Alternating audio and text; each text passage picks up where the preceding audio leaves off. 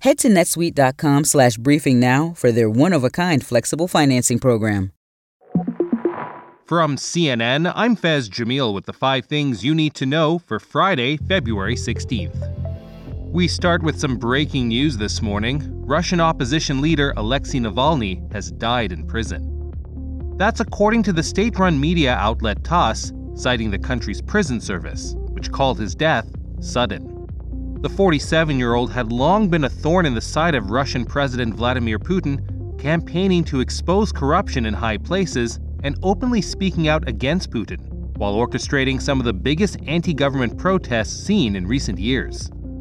Navalny made global headlines when he was poisoned with a nerve agent in 2020, defiantly returning to Russia in 2021, and was quickly arrested on charges he dismissed as politically motivated.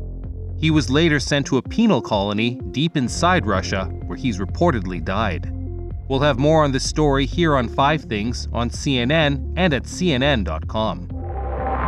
A judge in New York is expected to rule today on how much former President Donald Trump has to pay in civil business fraud damages. The court already decided that Trump and his business associates had inflated his net worth to get better loans and insurance deals. This comes after another dramatic week centered around Trump's many legal battles. Yesterday, a court in Atlanta heard from Fulton County DA Fani Willis in a hearing on whether she should be removed from Trump's election interference trial because of her romantic relationship with the lead prosecutor on the case.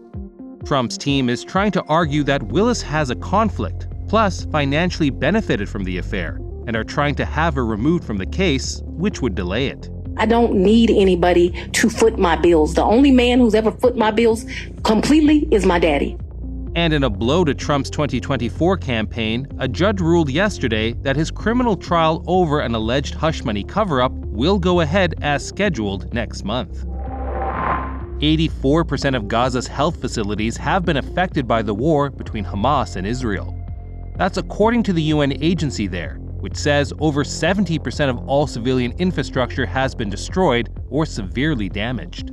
Hamas controlled health authorities say five patients have now died at the Nasser Medical Complex because the hospital lost power after an Israeli military raid. And the destruction of infrastructure has had a devastating impact on the health of Gaza's children. Another UN agency says malnutrition among children, particularly those under five, and pregnant and breastfeeding women, remains a significant concern. Here's an official from UNICEF. There are 325,000 children under the age of five who are at risk of acute malnutrition. UNICEF expects that in the coming days and weeks there will be at least 10,000 children whose lives are essentially at risk if the situation does not change. We know that if children who are malnourished contract diseases, their lives are more at risk. Gas prices are at their highest level in almost three months. They've climbed 13 cents in the past week, and while that rise is normal for this time of year as winter winds down and demand goes up, there's something else going on as well refinery outages, including a weeks long shutdown of the largest one in the Midwest, and that's limiting the supply of gas. It's more bad news for consumers who are already frustrated by the cost of living, not to mention the headache it'll cause for officials in Washington, especially if it accelerates. Coming up, Prince Harry speaks out about his father's cancer diagnosis. I think any illness, any sickness brings brings families together. Britain's Prince Harry has told ABC that he hopes his father's cancer diagnosis will unify his family and described his visit with King Charles III.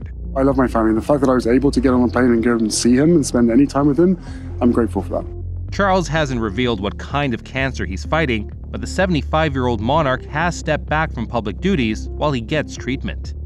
Harry hasn't had a great relationship with the rest of the royals in recent years, after he stepped back from his title and moved to the US. That's all for now. Our next episode drops at noon Eastern.